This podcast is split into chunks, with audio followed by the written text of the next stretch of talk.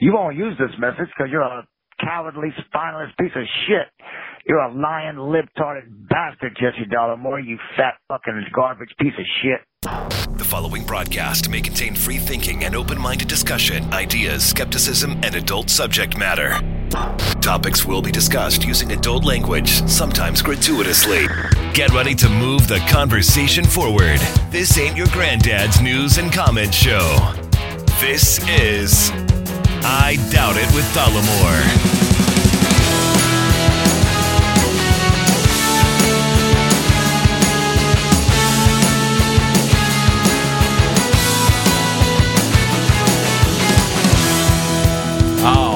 Right, everybody, and welcome to the show. Thank you for joining us for this 510th episode of I Doubt It with Dollemore. I'm your host, Jesse Dollemore, and today I am joined by the lovely, talented, scholarly, a Brittany Page. So I'm I'm kind of in a bad mood. So I'm hoping that by doing the show and talking about the really uplifting things that we have going on right now, oh, Jeez. well, you're setting us up for failure. I will start to feel a little bit better. It is, well, I know what you're pissed off about. You want to just talk about that real quick? Well, what am I pissed off about?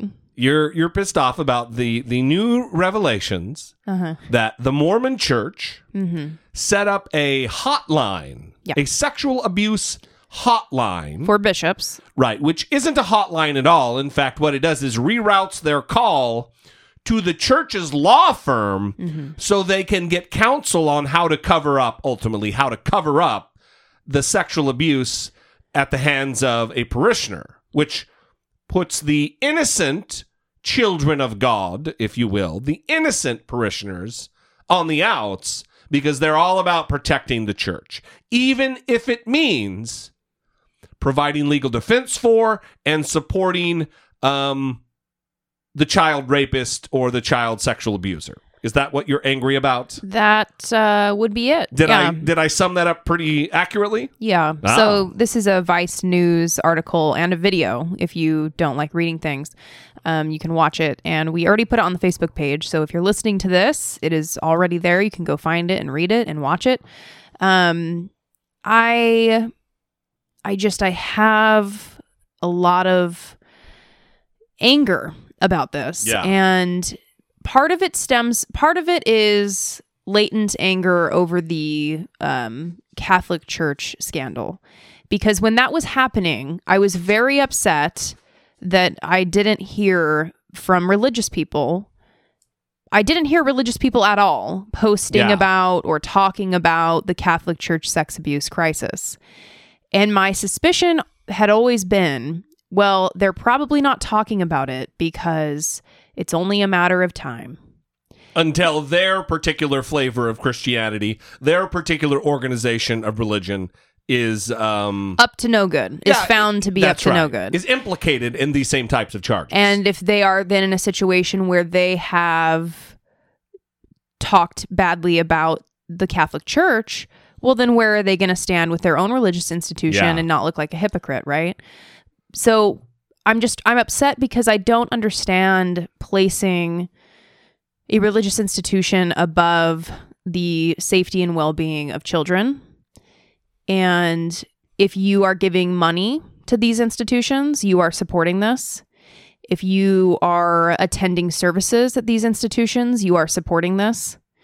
And if there are members of the LDS church that go to church on Sunday and they aren't raising hell about this with their leadership, then they are making a huge mistake and, they, are, ins- complicit. And they are instead, like you just said, giving money because Mormons are faithful about tithing 10% or more to their church. Right. The money that then goes to this law firm to um, act like thugs against the victims of forcing them to sexual sign abuse. forcing them to sign non-disclosure agreements. Right. I mean, Yeah. it's like it's it's like what you hear in Hollywood. It's what Yeah. you hear in all these other places where they they talk about all these terrible things happening. There these victims' families have to sign NDAs with the church. The church makes them sign a non-disclosure agreement. it's unconscionable. So I'm in a bad mood because of this. And it's hard for me to I, I it's hard for me to understand. I uh especially for people who purport to be Christ-like. Mm-hmm. Suffer the little children to come unto me. Christ, who said, "It is better to have a millstone." Tied around your motherfucking neck and have you tossed to the bottom of the sea than to lead a ch- child astray or to to to hurt a child. Quote unquote Jesus. Eh, I'm. I'm getting a little Jesse D spin on the Jesus quote, Mm. but that's in the Bible, Mm-hmm. not the motherfucking part, but the absolute. It is better to have a millstone tied around your neck and have you tossed to the bottom of the sea than to lead a child astray. And what what what what what manner is more egregious to lead a child astray than to rape him or her, to sexually abuse him or her, and have them carry with them that trauma for the rest of their life. Look, I've got my issues with with faith and the Bible that are that, that will just they'll be stand on their own. But how can a Christian, if you believe the words of Christ, especially the words of Christ, the red letters, how do you let that go? How do you how do you ignore that? Mm-hmm. Well, in all this secrecy, I mean, they're not respe- they're not responding to the article. They're not giving information. Right. These are reporters who are doing their job, trying to get to the bottom of this, exposing the truth, helping these families that have been victims of this organization, um, that again is employing thugs essentially to come after them. Um, I, I again, I, I, it makes me sick. So, um, I, I'm trying to get to a point where I can like forget about this and move on. Um, but I'm, I'm still kind of caught in a space where I am feeling pretty upset about it. Again, and I'll say this, and since we're now dealing with the Mormon issue, I'll say what I said about the Catholic Church. If you're a Mormon, just like, like I've said for many years, if you're a Catholic who does not address this with with church leadership, with your with your parish priest, with the larger diocese at the or, at the organizational level, but if you're a Mormon or excuse me, a member of the Church of Jesus Christ of Latter-day Saints, I don't want to be pejorative here. If you're a Mormon and, and you're and you're not raising this issue with your bishop or with your stake president or with the organization as a whole, are you not somehow also mildly complicit? If you are not as a parishioner, as a as a member of the body of Christ, if you're not doing the right thing to protect the most innocent among us, your silence is complicity. It just is. So I, I'm with you. I, I understand why you're pissed off, Brittany Page. I get it. There's reason to be bothered. It's it's a good thing. Yeah, I just um I am I don't again, I'm I'm just really struggling because so like we always talk about when you criticize religion, even if it's very rational and reasonable and this is, I mean it's the abuse of children, um somehow you still come across as as hateful, right? Because you're talking about people's faith. You're talking about something that is sacred to them. It is their religion, it is their faith.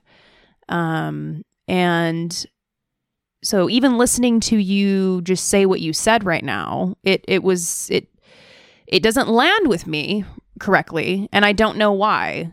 And I want to convince people but I don't know how to do it because I don't know what's going to get through to people, you know. The church, the Mormon church is really struggling with the LGBTQ issue, Yeah, which they sure. we just talked about a couple episodes ago where they finally you know, reversed course once they got a new revelation from God that the majority of Americans support LGBTQ rights. You know, Gallup has been saying that for a while, but Yeah, finally yeah. God, you know, told them. And um they are struggling with you know feminists that are a part of the church who want to stay in the church and want to see women in positions of leadership But God doesn't believe Well, if you have a vagina, Brittany, you can't have the priesthood. That's come on. That's just that's just silly. God hasn't given them that revelation yet. And this Vice article refers to that as part of the problem here as well.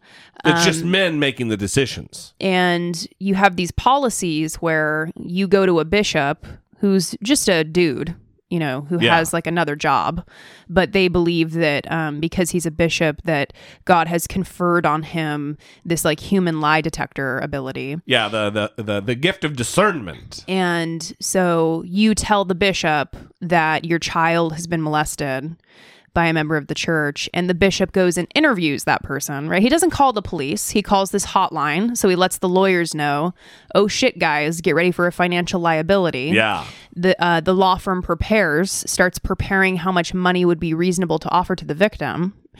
And the bishop goes out and talks to the child molester and then in this specific case in the vice story uh, decides that he's really truthful and that this didn't happen Yeah, he- well, first he prays. He prays and to let Jesus know also what's going on. Mm-hmm. You, you, you first you tell the lawyers, then you confer with Jesus. yeah so this is so anyway the policy needs to be changed there's n- under no circumstances is someone who is in a position of essentially being a counselor um i mean Who's you, not trained to be so. right but you're Usually in, they're like business leaders in the community. Right, but they're in that capacity, right? People Yeah. come to Yeah. them with marital problems, come to them with these abuse allegations, come to them with some serious shit, right? And you're not act you're, you're not a mandated reporter, but you should be acting as a mandated reporter, right? Because you have this role in the community. You should be keeping people safe. They're relying on you for that Absolutely, and so you should take your role seriously and if someone comes forward about a criminal then you need to call the police. It's not up to you to investigate. You're you're you work at like an office. You're a dentist. No one cares about you. That's exactly call the right. police Yeah. and start an investigation right?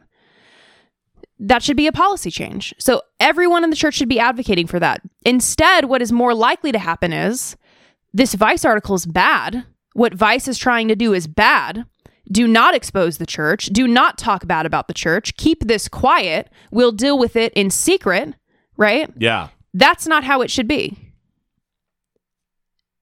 You're you're all the way right. I don't want to say 100%. Anyway, I didn't want to start the show like this, but Why not? This is It's- it's currently what's on my mind, so. Yeah, let's. I want to roll with the with where the passion flows, mhm. and that's where it is tonight. All right. It's good. hmm It's good, Brittany Page.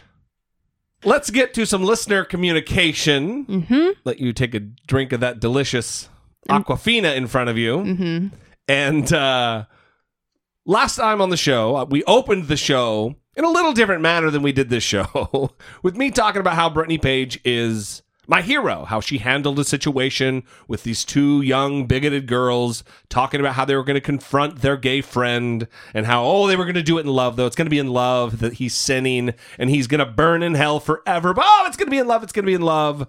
And uh, we got a call.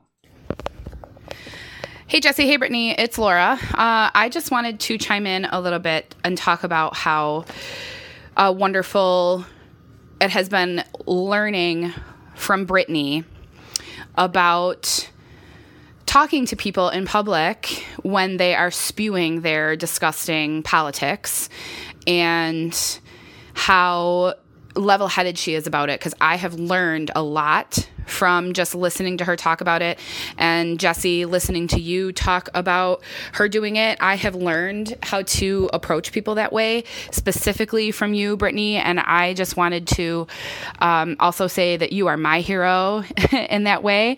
Um, I know I've talked about this before. The restaurant I work at. Tomorrow's my last day though, because now I got a real vet tech job. Woohoo! Um, but you know, it's everyone that eats there and sits at the bar because of my boss thinks it's like a safe space for bigotry and homophobia and, you know, just bullshit politics. And so a lot of times people will say stuff to me, uh, you know, like, a, one thing I get a lot is people will say stuff to me about the takeout containers, like, uh, you know, them liberals are gonna make this styrofoam illegal, and it's just ridiculous.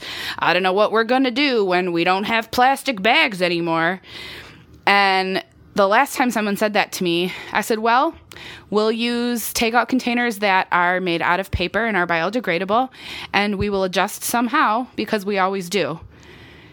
And he just stood there and looked at me. And he goes, Well, uh, yeah, I mean, I guess you're right. And I'm like, Yeah, because it's really not that big of a fucking deal, you stupid asshole. Um, or the other day, we got a whole packet of uh, dollar bills that had Trump sucks dick written on them. And I thought it was really funny. And a bunch of people at the bar were just saying to me, that is just so terrible that you think that's funny to talk about our president like that. It's just so offensive. And I said to them, Aw, do you guys need a safe space? And then they all just looked at me and didn't say anything. It's like, do you hear yourselves? It's just a joke. And then I looked at my boss and I said, I'd really like to hear some of the stuff that you said about President Obama. And he said, Oh, well, I never said stuff like that. And I said, Yeah, I'm sure you haven't. So, anyway, I just wanted to give Brittany some more props for uh, teaching me also how to be more level headed with stupid people like that. Okay, love you guys much. Bye. Well, thank you, Laura, um, of course. And congratulations Yeah. on the new job and leaving that place. Good for you. Good I don't know. work. It seemed like good people she was working around. Yeah. uh, for sure. Um, I read an interview with Julia Louis Dreyfus in netaporter.com. Never heard of it. Would have assumed it's fake news, but they had really good pictures of her, so I'm assuming it's real. Why can't we get her on the show if Net a Porter Don't know. gets her? Don't know. Um, Somebody reach out to Julie Louis Dreyfus. Yes, but she talks about Selina Meyer on Veep. Uh, the Her character, the character yeah. that she plays. Former And, president. Yeah, if you don't watch Veep, something's wrong with you. Get it figured out. Well, we could have said that to us because when we first watched it, I think I always we liked it. revisited it and then it took off. no, I think I always liked oh, it. Oh, you did? Huh? Yeah. Okay.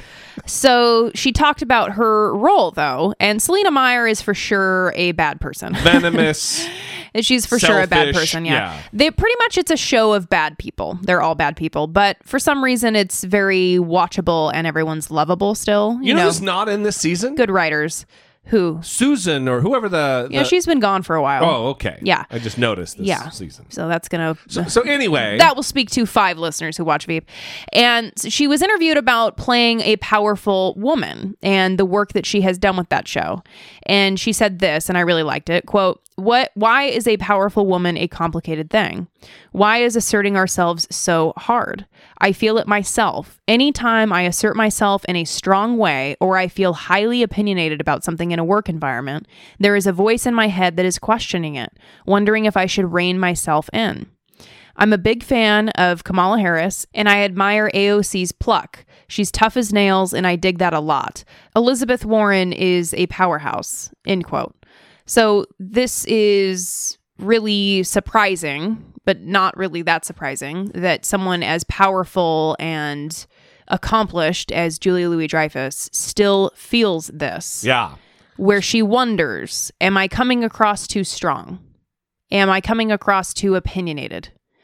Uh, do I need to hold myself back? Should I be quiet more often? She's working working against 250,000 years of of fucking brow beaten beaten programming, you Yeah. know?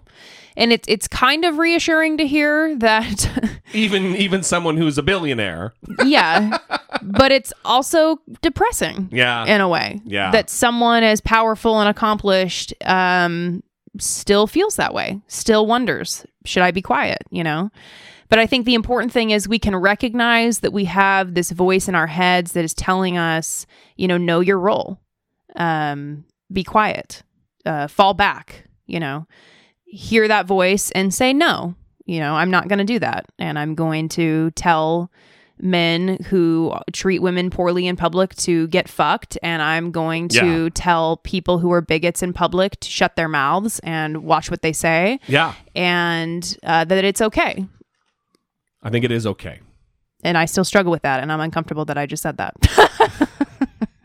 It's it's all but it's all it's all it's all growth. It's all progress. It's all moving. You know, getting a little bit more comfortable each time it happens. I think we got an email on the same uh, along the same track. this one is from Chris G. Hi, Jesse, Brittany, and Popeye.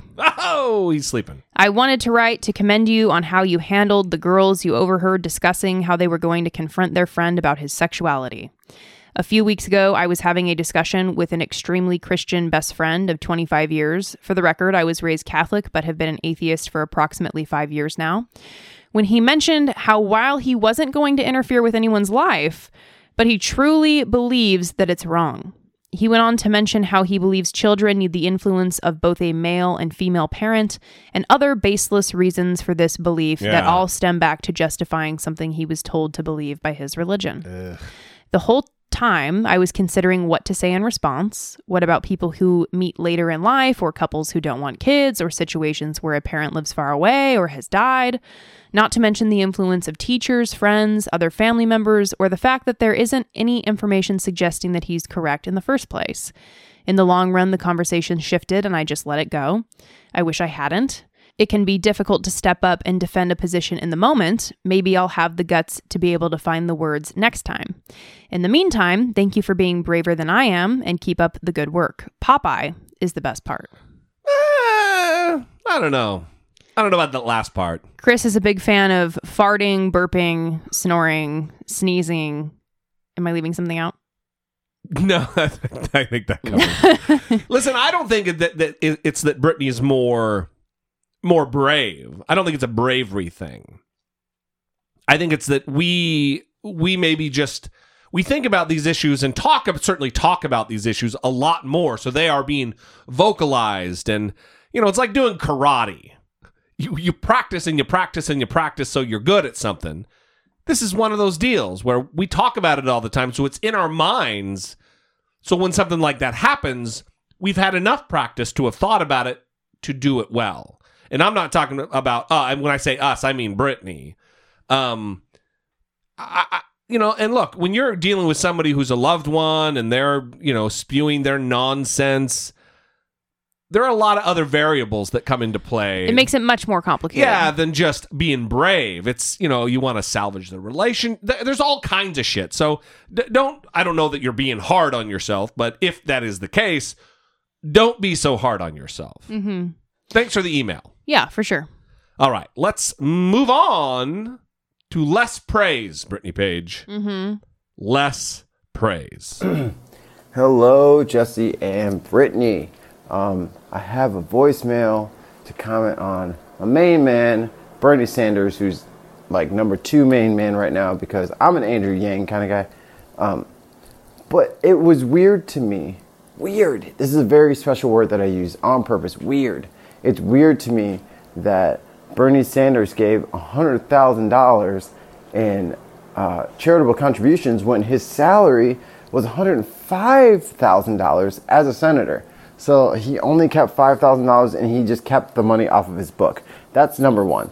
Number two, weird, weird, weird thing is that Oh my God, since when do we judge our presidential candidates off of how much they donate, donate to charity?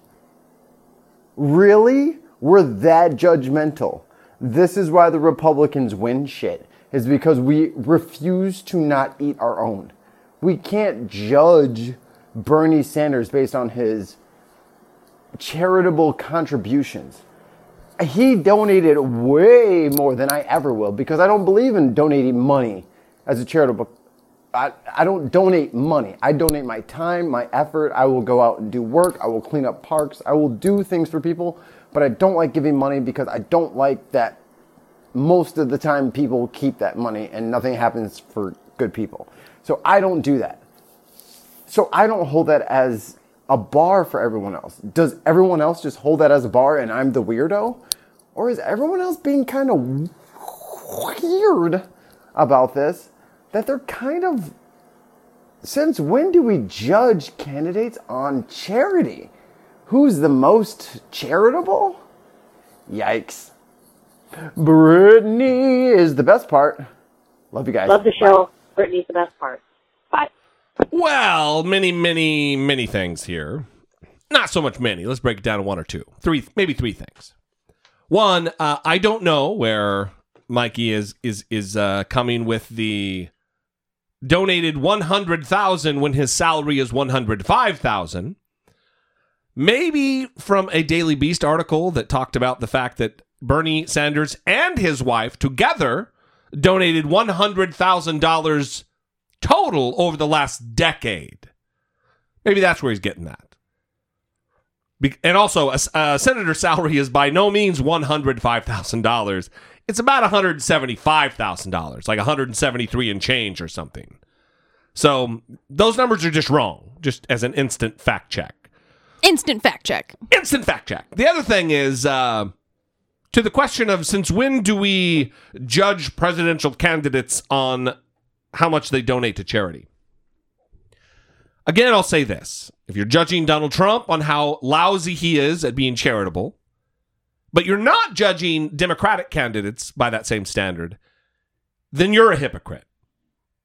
I'm not speaking to Mikey. I'm speaking to the audience at, at large. But it, it, Mike, Mikey, if you if you uh, if you don't judge Donald Trump and you think it's fine that he doesn't donate to charity, and you also think it's fine that that Bernie doesn't, then that's fine.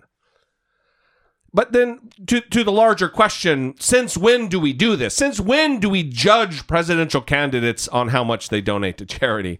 Um, I don't think anybody does or should judge solely on that. But it is one metric in a calculus of maybe 10,000 things that you absolutely should take into account.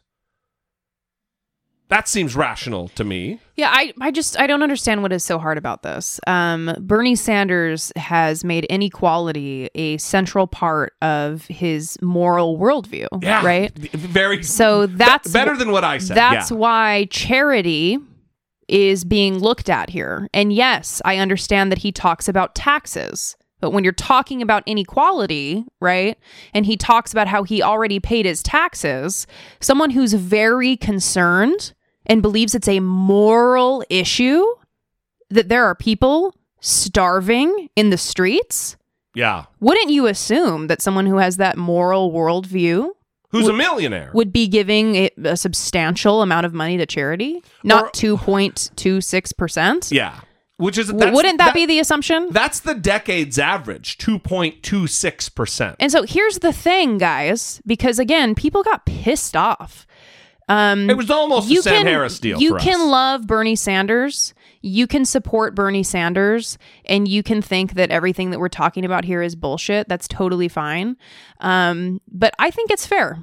Okay, because if someone believes that inequality is a moral problem, that and they have money, they have the cash, right. um, I would expect to see more being given to charity. That's what I expect. And maybe it's the poor bias in me that I come from poverty and I'm a poor person. So I would assume that people who have money, who are like on the poor people's team, you know, uh, for the poor people's campaign, uh, that they would be doing more than just their uh, minimum tax obligation and like 2.26% to charity.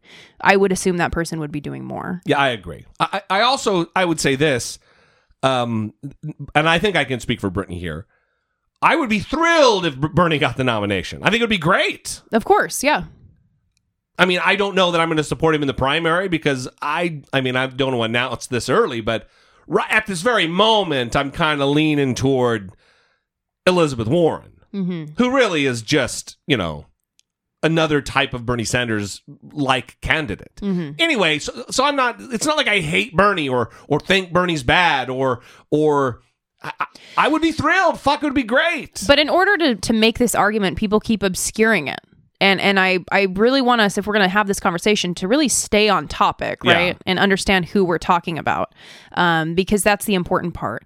And when Mikey says, "Well, am I going to be judged cuz I don't donate to charity?" You know, are you making $175,000 a year, Mikey? yeah, Cuz if you are, what are you doing?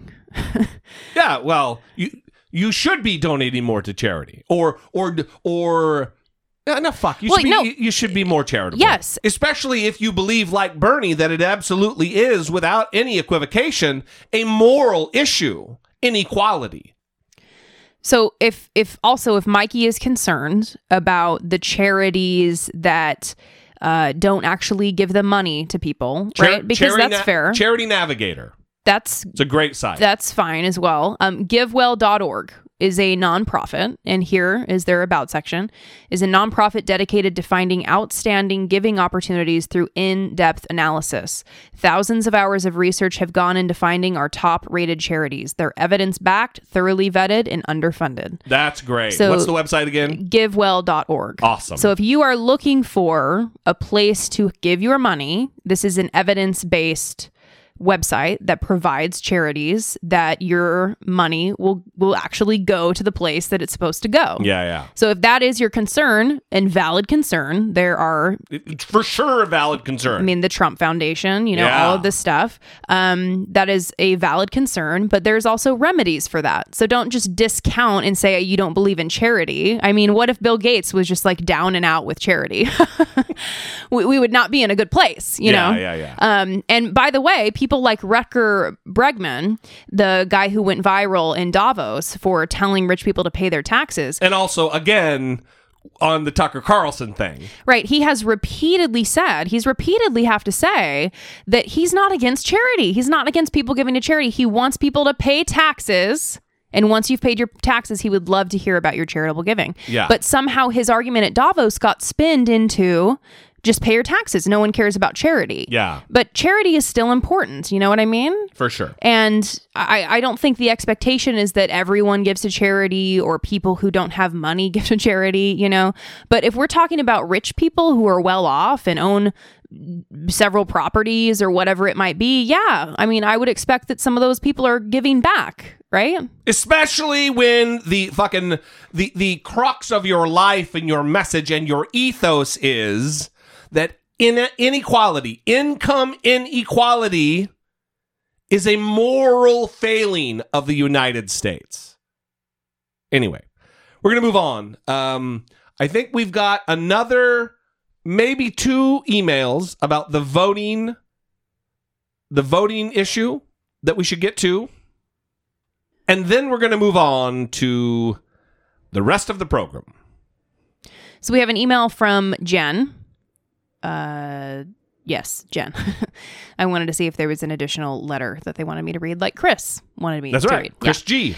Hi, Jesse and Brittany. I have listened to the podcast for a few years now and have never actually sent in a comment. I have yelled at the car stereo a few times when I disagreed with Jesse, but that is the closest I have gotten to a comment.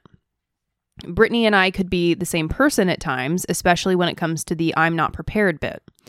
I am one I'm of not prepared. I am one of your Canadian contingent, and my boyfriend introduced me to the show. I have spent my whole career in the public service, and as part of my current role, I do investigations within our correctional system. Therefore, in episode 507, when you were discussing prisoners having the right to vote, I had to write in. When someone commits a crime, is caught, found guilty, and sentenced to imprisonment, the loss of freedom and the freedom to do as one pleases is the punishment, and this should not be further exacerbated while incarcerated. Further, prison administrations should seek to minimize any differences between prison life and life at large. These are basic principles, Rules 3 and 5, of the United Nations Standard Minimum Rules for the Treatment of Prisoners, or the Mandela Rules.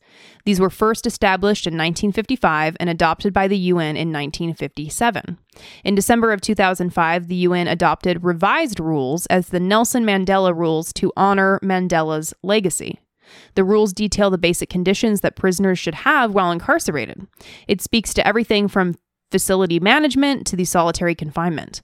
The Mandela rules, plus the fact that the criminal justice system in the US and Canada routinely criminalizes poverty and exonerates wealth, makes me a firm believer in prisoner voting rights, especially in my home province, where close to 80% of the individuals in our jails are on remand which means that they have not been convicted of a crime and they are awaiting trial. Additionally, most are indigenous and are in on breach of conditions.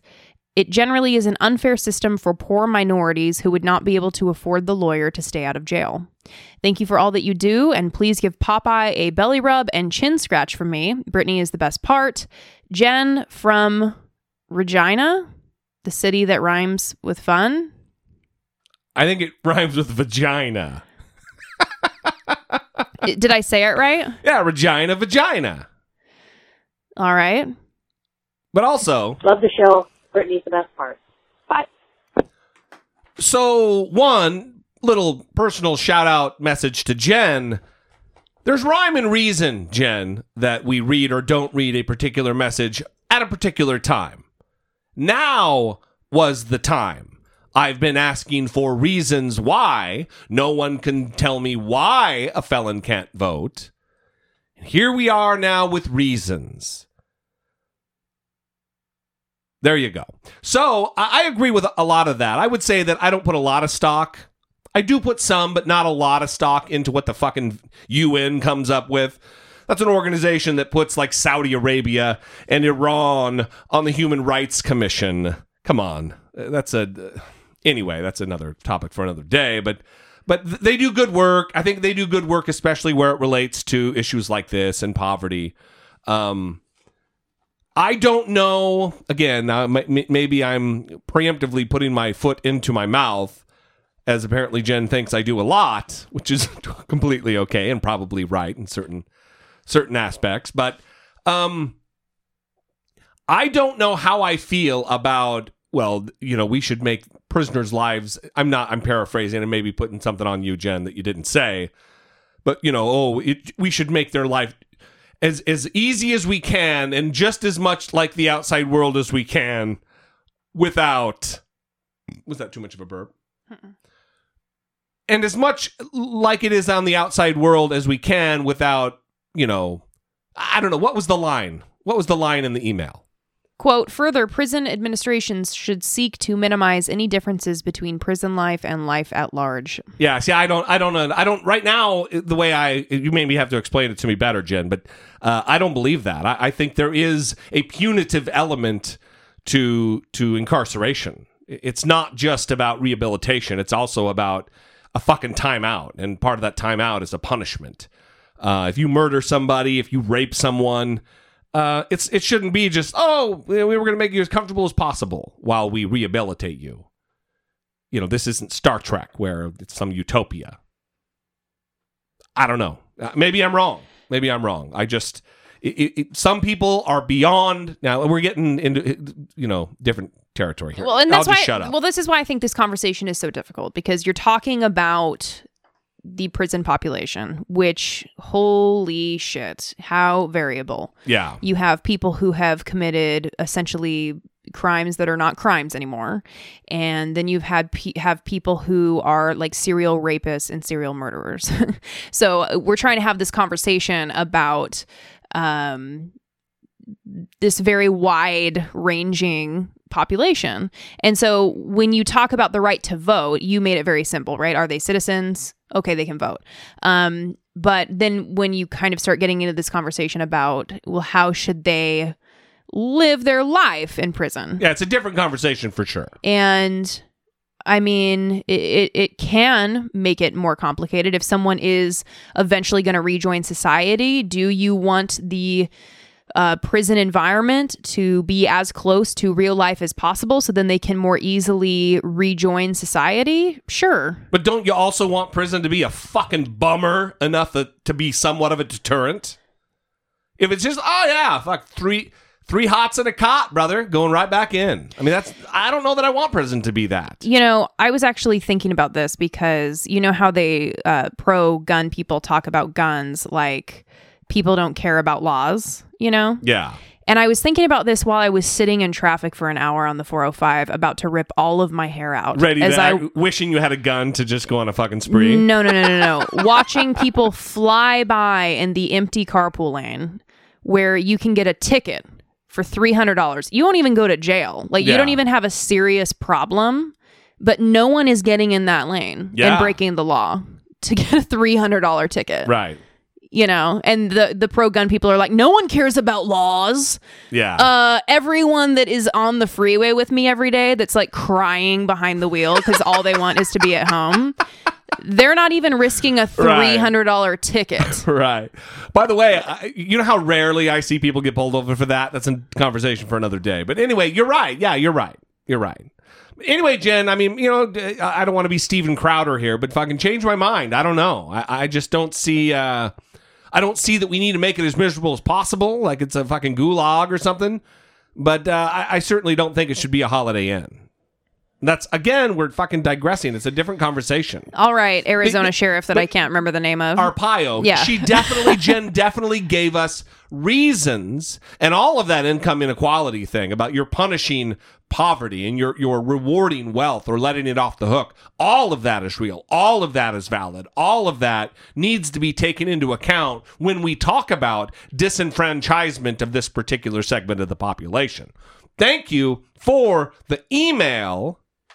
We appreciate it very much. We'd love to hear from you. 657 464 7609. Of course, you can always email, and we encourage you to email a voice memo from your smartphone to I doubt it at dollemore.com. Here is a very late mid roll. Support for I Doubt It with Dollemore comes from generous, engaged, intelligent, and good looking listeners like you by way of Patreon. Your support on Patreon for as little as a dollar a month helps keep the show going and move the conversation forward one podcast at a time. If you would like to join the ever-growing family of supporters, please visit patreon.com slash I Doubt It with Dollemore. we would like to thank Patreon supporter William William. because we have a, a double pledge situation here. A double pledge. Doubled the pledge. Oh, doubled the pledge. Yes. Nice. So thank you so much for that, sir. We really appreciate it. We very much appreciate it. The other way that you can support the show, if you're doing summertime buy-in on the old Amazon.com, Getting to- your unicorn floats, what? What is that? and they're all popular on Instagram. You know, you get a unicorn like uh, blow up thing to put in the pool, and then and then Oh. you sit on it, and then you take a selfie, and then you put it on Instagram. I did not know. Well, that's a thing. Dollemore.com slash Amazon, and you can all have your very own personal unicorn float. Who knew? Yeah. Who fucking knew all of the things?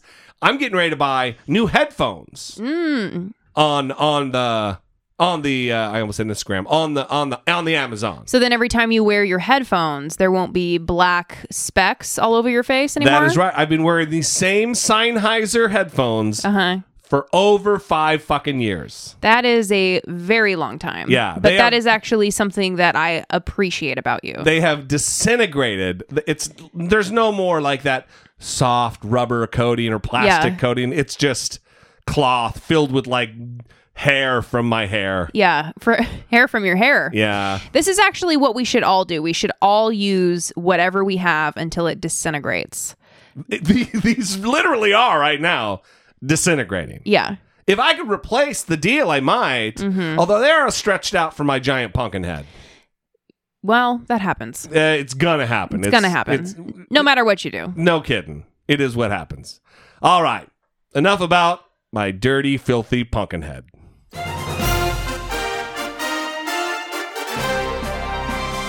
Dollemocracy. Facing down pessimistic politics with realistic optimism. So I had a whole show planned around the fact that Nancy Pelosi said, "Well, I tell you what, I've got two two packages to play. I'm only going to play one. We'll just very briefly talk about Pelosi calling what Bill Barr did a crime and that he lied to Congress." Because that's what we were going to talk about today until Donald Trump opened up his fucking mouth and had a conversation with Putin for over an hour today where he did not talk about their meddling in the election. Then also completely not a shocker contradicted his own intelligence community and his own secretary of state relative to Russia interfering also in in Venezuela. So first let's talk about Nancy Pelosi who said this. Did the Attorney General commit a crime? He lied to Congress. He lied to Congress. If, and if anybody else did that, it would be considered a crime. Uh, you, nobody is above the law, not the President of the United States and not the Attorney General. Being the Attorney General does not give you uh, a bath to go say whatever you want, and it is the fact because you are the Attorney General. Should it just he go to isn't jail? true. Should he go to jail for it? The- the- the- there's a process involved here, and as I said, I'll say it again, and how many other questions you may have, the committee will act upon um, the, how we will proceed. Yeah. So are they not? go- Let's just say this. Was she not prepared for that Now, question? who fucking knows? if you if you're going to call it a crime, and you're going to outright say that he lied to Congress while under oath, right? AKA perjury. mm-hmm. If by next week nothing happens, they're not going to advance impeachment proceedings, then shut the fuck up about it. Be quiet about it. If there's not going to be a consequence when the co equal branch of government is lied to, and then he's subpoenaed and disregards the subpoena the next day, then be quiet. Speaker Pelosi, shut the fuck up. No one wants to hear you bluster about how it's a crime that he lied. It's perjury. And then nothing happened. Not everything can be strategy. Some things have to be principle. And if you're just going to allow this to happen, that means you're okay with it. Well, that's what's weird because she came out um, and said that she was not in favor of beginning impeachment proceedings against Donald Trump. Right. And now here she is saying that the attorney general committed a crime. That's very forceful language. So Yeah. you would assume, okay, well, we're going to be starting impeachment proceedings for the attorney general, right? That would be the, that is what the Constitution requires. And so, like you're saying, if that doesn't happen, I mean, it, it, it just doesn't matter to come out and call it a crime. Like you're not going to get credit for doing that, Right. you know? In fact, in fact, you'll you're going to be criticized by people like me and many others. Yeah, you're not going to get credit for it. Here's the deal. It doesn't matter that you that you suspect or you know or whatever the outcome. If someone rapes someone, we'll take it to we'll take it there, rapes or murders someone, and you don't really have the hard evidence. You don't not bring charges if you know that they did it because oh well we probably won't win the case. You endeavor to have justice served. So I just I, I'm I'm getting very I've been very tolerant of Nancy Pelosi because I think she is a wise strategist. But it just bothers me both in the case of Donald Trump and now currently with this Bill Barr situation. Just be quiet about it if you're not going to do anything about it. Because then it's just bluster. And bluster gets us nowhere. Bluster doesn't better our nation. Bluster is what Donald Trump does. I would think it's not what our Democratic leaders do. People who ostensibly actually care about justice, who care about the country, who care about the fundamental functioning and the constitutional separations of power. We'd love to know what you think. Again, 657 464 7609. Of course, you can always email, and we encourage you to do so. Voicemails from your uh, smartphone to I doubt it at dollemore.com. The other thing that happened today is Donald Trump had an over hour long or roughly hour long conversation telephonically with his pal, Vladimir Putin. Of course he did. Yeah. And uh, uh, and then he was in the Oval Office, and reporters were asking him questions. Which way should we go here, Brittany Page? Should we start with the uh, the meddling talk, or should we start with the new new uh, the Venezuela talk? Let's start with the Venezuela talk. I was gonna say that. Are you looking at to get humanitarian assistance to Venezuela? Yeah, I, I had a very good talk with President Putin, probably uh, over an hour, and we talked about many things. Venezuela was one of the topics, and he is uh, not looking at all to get involved in Venezuela, other than he'd like to see something positive happen for Venezuela. and I feel the same way. We want to get some humanitarian aid. Right now, people are starving. They, they have no water, they have no food. This is, Mr. Prime Minister, one of the uh, richest countries in the world 20 years ago, and now it's, they don't have food and they don't have water for their people. So we want to help on a humanitarian basis. And uh, I thought it was a very positive conversation I had with President Putin on Venezuela. It's a fucking joke, man. Are you kidding me? Ah, you know, talk to Vladimir Putin, everybody. I'm going to be the spokesman for Vladimir Putin right now. I'm the president of the United States. Yeah, you know, they don't have anything to do with uh, Venezuela there. They, they don't have 100 troops on the ground right now. Yeah, they have nothing to do with it. They want to stay out of there. Complete and utter bullshit. But don't take it from me. Take it from uh, Mike Pompeo former director of the CIA, current Secretary of State, who said this just Tuesday, April 30th, about Nicolas Maduro, the current president of Venezuela. He had an airplane on the tarmac. He was ready to leave this morning, as we understand it, and the Russians indicated he should stay. Uh, we, we think the situation remains incredibly fluid. I just want you to elaborate, Mr. Secretary, on what you said earlier that uh, he was apparently ready to leave, head, o- head off to the airport, uh, Maduro, but the Russians talked him out of that. Is that right? That's right. So you, blame, so you blame he, Russia he, for the violence right now? He was headed for Havana. Huh. Seems like uh, Russia is playing a role in what's going on in Venezuela. Weird that Wonder why Vladimir Putin would have told Trump that. Mm-hmm. Why would he have lied to to Trump? And why is Trump believing Vladimir Putin and not Mike Pompeo and the rest of the in- intelligence infrastructure of the country? Yeah. It's a fucking replay of Helsinki. I know that the director of national intelligence Coats told me this, and the rest of the intelligence community told me this, but I'll say uh, Vladimir Putin very strongly denies it, so I'm going to have to believe him. I know I say this a lot, but why are we being tortured? why are we being tortured? And uh, it, when is, is it going to stop? Remarkable. Well, hopefully soon. 2020 is on uh, the way. Brittany Page. So the other thing that happened that I really want to talk about here is uh wow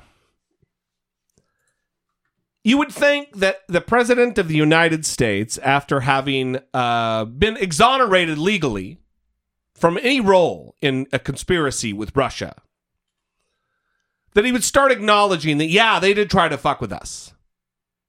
Since it's absolutely proven incontrovertibly that they did so. Facts. We have indictments, numbers dozens of indictments of Russians and Russian entities, organizations, companies. We have every intelligence operator believing so, knowing so because of their underlying investigations and their sources and methods.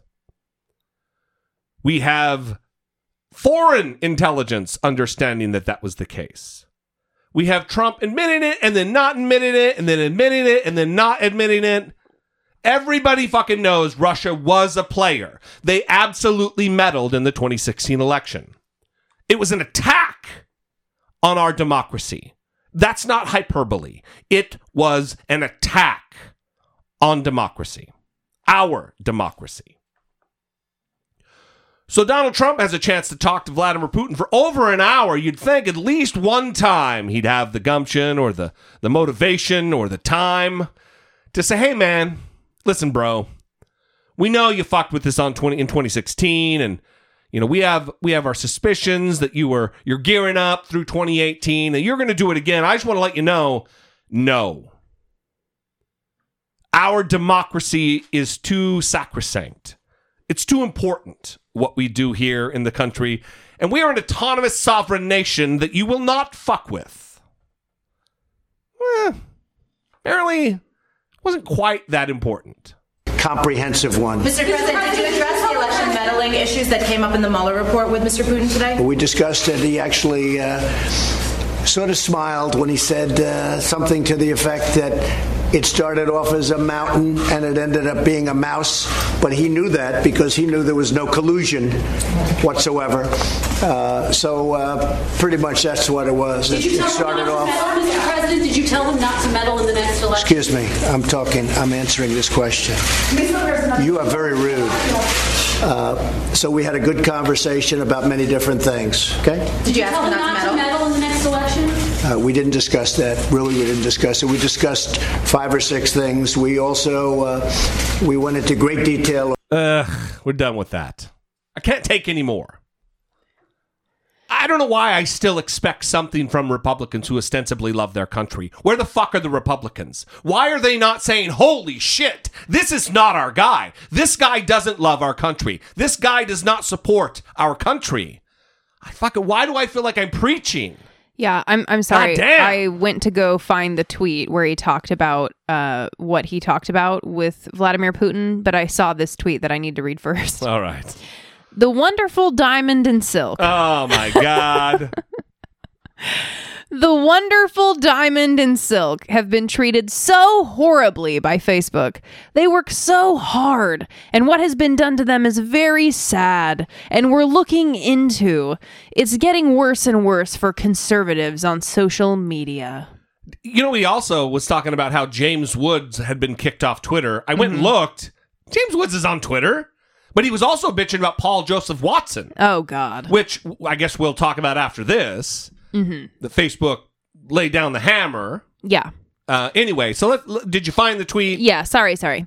Um, we discussed trade, Venezuela, Ukraine, North Korea, nuclear arms control, and even the Russia hoax. The Russia hoax. Very productive talk. So Donald Trump still is calling it a hoax, even though everybody. So if it's a hoax, that means those indictments were false. They're indicting people who are innocent. That's what he's saying. The other thing that strikes me about this is no one calls Donald Trump on the fact that it's a hoax. If it's a hoax, then how is it that he always says, well, why didn't Obama? Obama should have dealt with the Russian interference. Obama dropped the ball. What he should have dealt with the hoax? If it's a hoax, it's a hoax.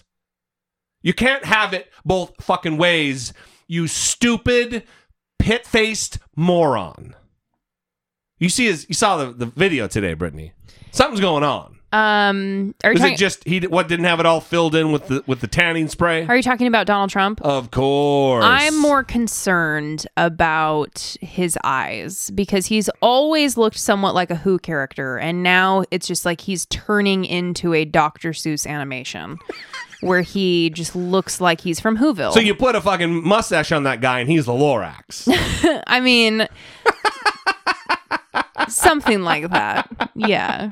So anyway, where's Donald Trump? Why is he not calling? It's obviously rhetorical for for for Putin not to meddle in the 2020, demanding, "Hey, adversary, you better not attack us like you did in 2016.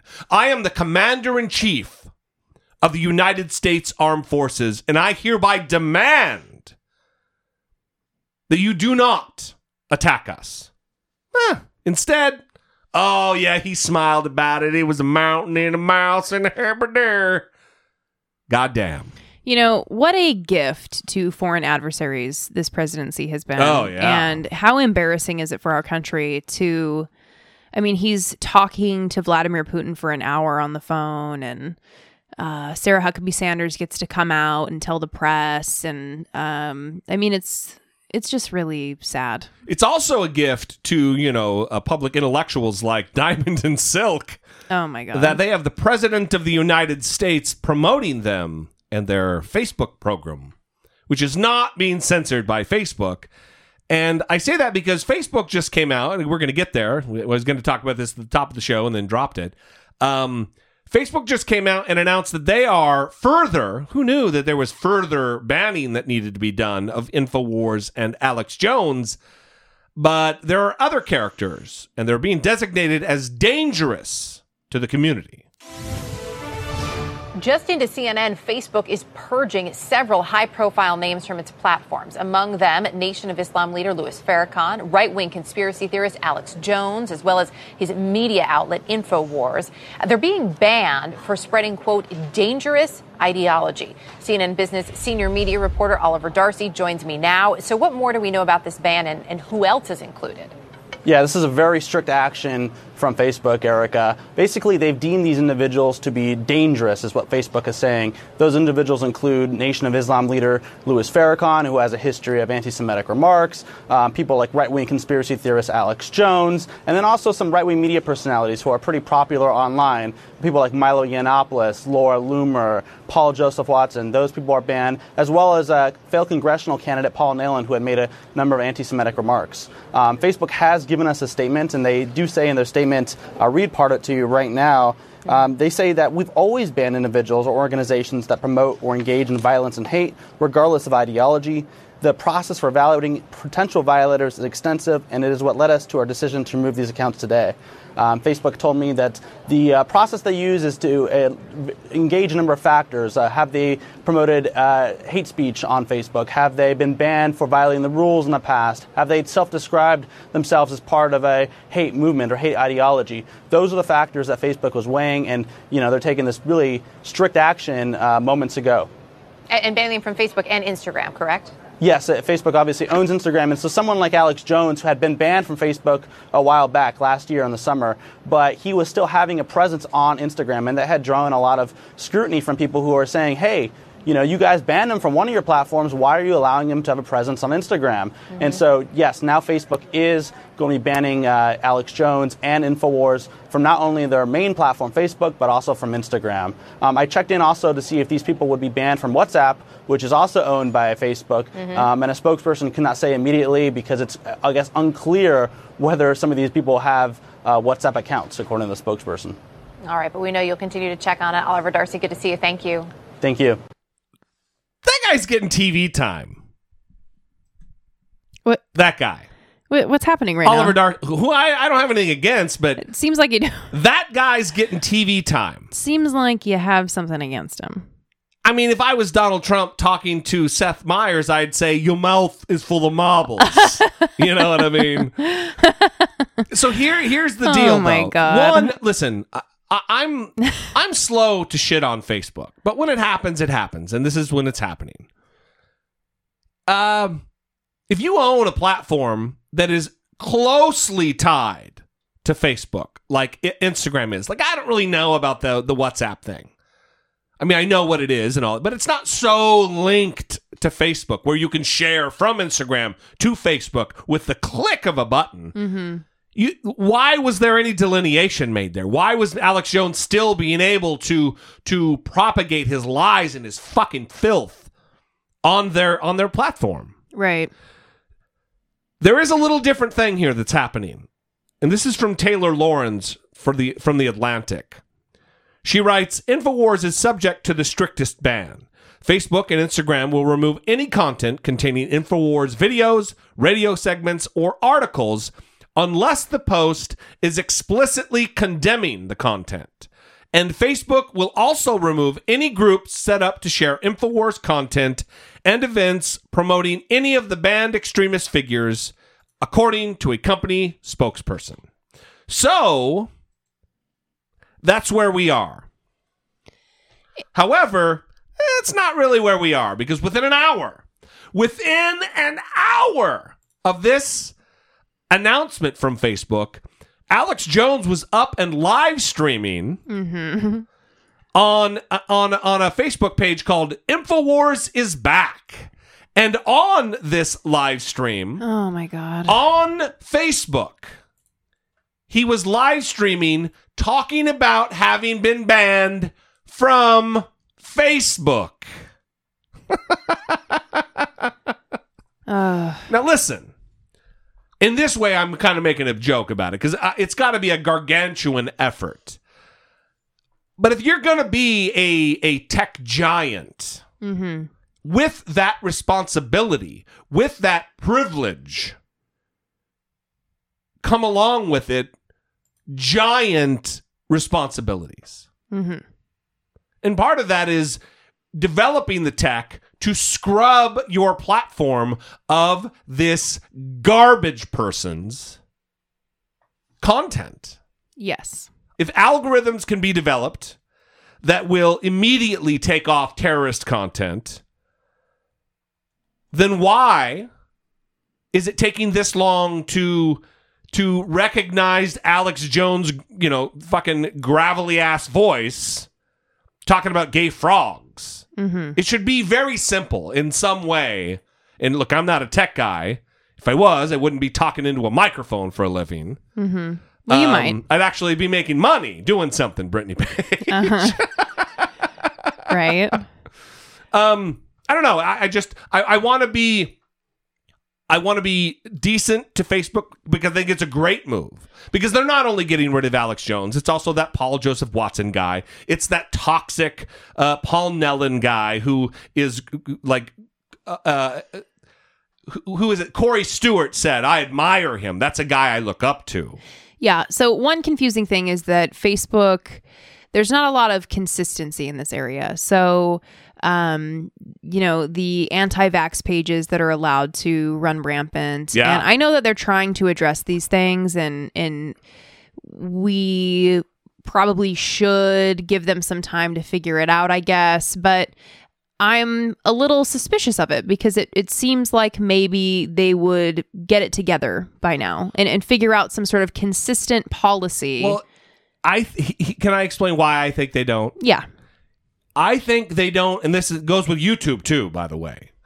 The reason I think they don't is because if they write a, a, a very clear, concise, to the letter policy, then all of these Nazi fucks will go right up to the line and then not violate the policy. That's what I think. Mhm. So if they leave it a little nebulous, then they can fucking put the, the, the cut the you know cut them off at the head without really giving them a reason because Hmm. it's their platform and they can just say, oh yeah, you violated community standards. Right. Now, was Facebook too slow to cut off Alex Jones? Yeah. Was YouTube? Yeah. Fuck yeah, they were. Mm-hmm.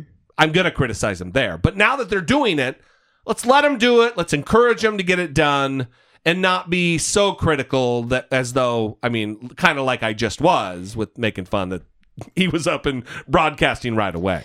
Yeah, I think that's fair. I would also say that I guess truly in the long run, it doesn't matter because you still have people like Joe Rogan, who has the most popular podcast in America, or one of them, uh, who gives Alex Jones a platform. You have Joe Rogan, who again has one of the most popular podcasts in America, who goes on Infowars. Yeah, you yeah. have uh, like Logan Paul or whatever, uh, who also has a podcast and who can indoctrinate all of the young people who watch his stupid YouTube videos. Yeah, that's a problem. And he interviews Alex Jones.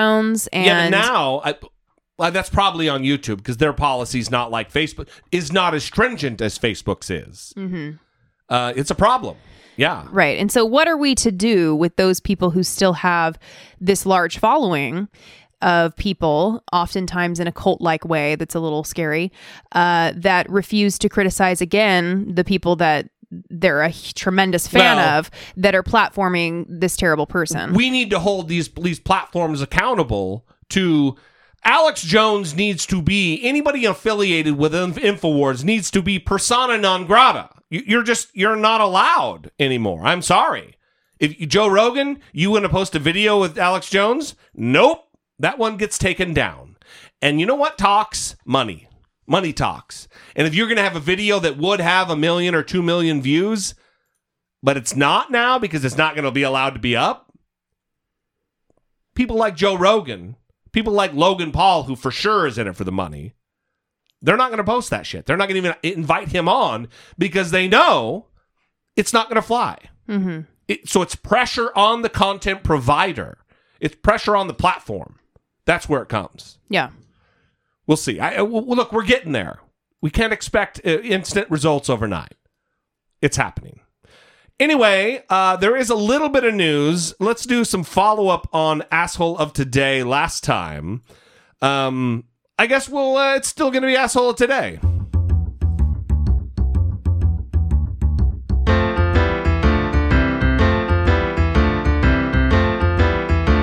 It's the asshole of today. Well, as we often are. Oh, not us, Stephen Moore.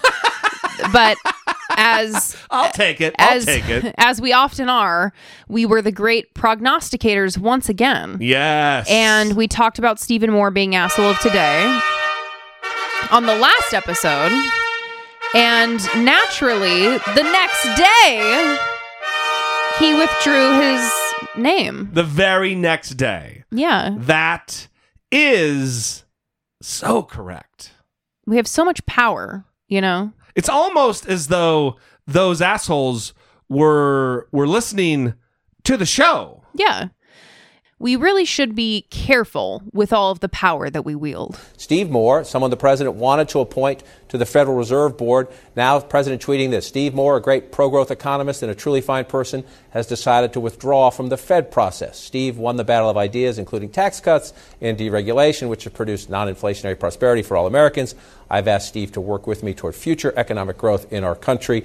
A long tweet from the president there. Uh, feels like it might have been written by somebody. That's not his language all of the time. But this is significant in the sense that the president had two picks for the Fed. Herman Cain pulled out because he was clear he was not going to get Senate confirmation. I'm sorry, confirmation. Blitz. I meant now Wolf, Steve Moore okay? pulling out because it's also clear he was not going to get Senate confirmation. Remember, the Senate is controlled by Republicans.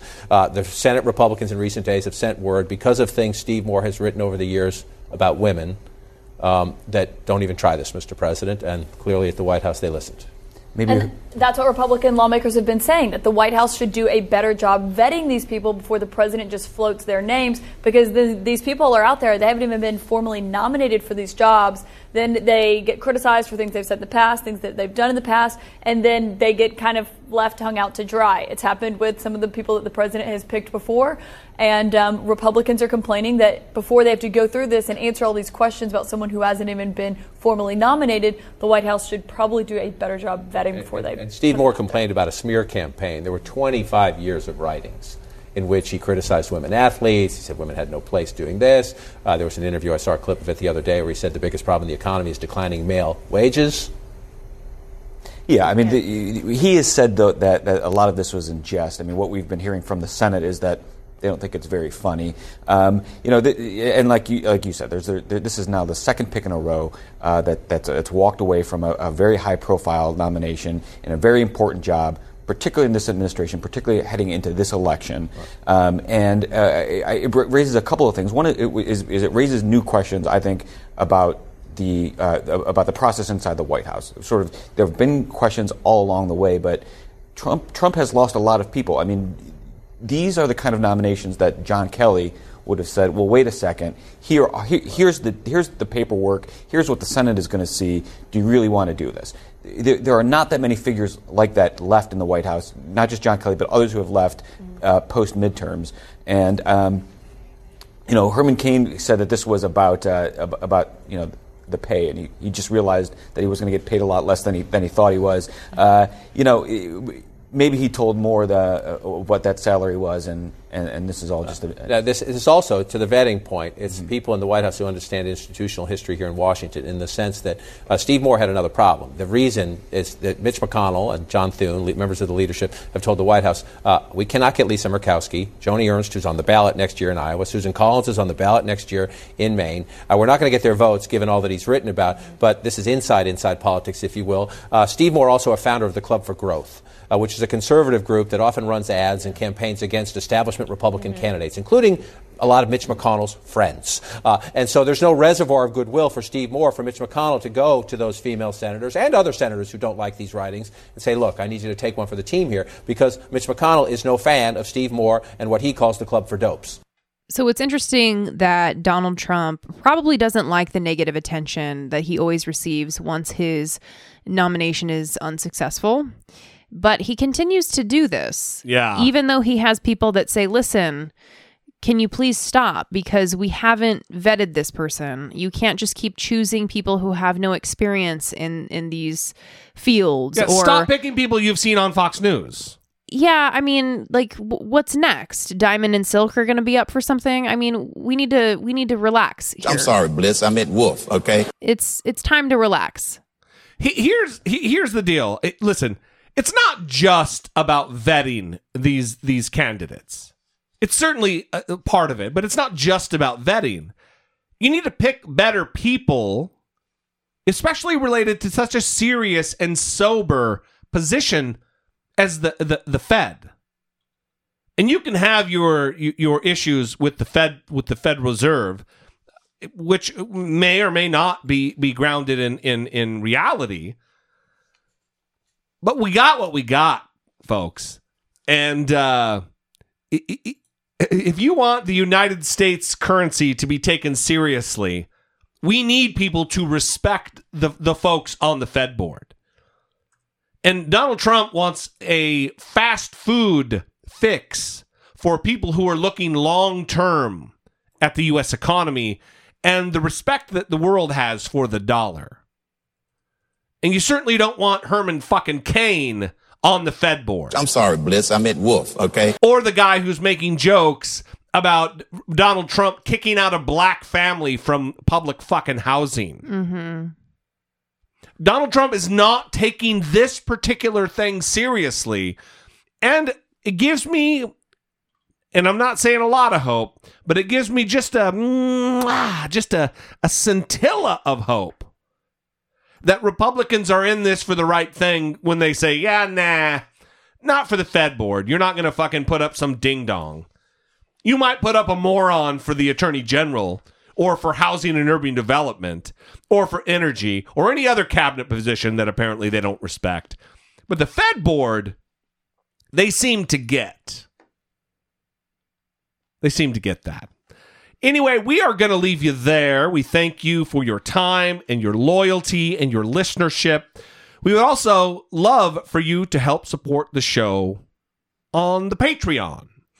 Join the Patreon family. You can go to dollemore.com slash Patreon, or if you like direct links, you can go to patreon.com slash I doubt it with Dollemore.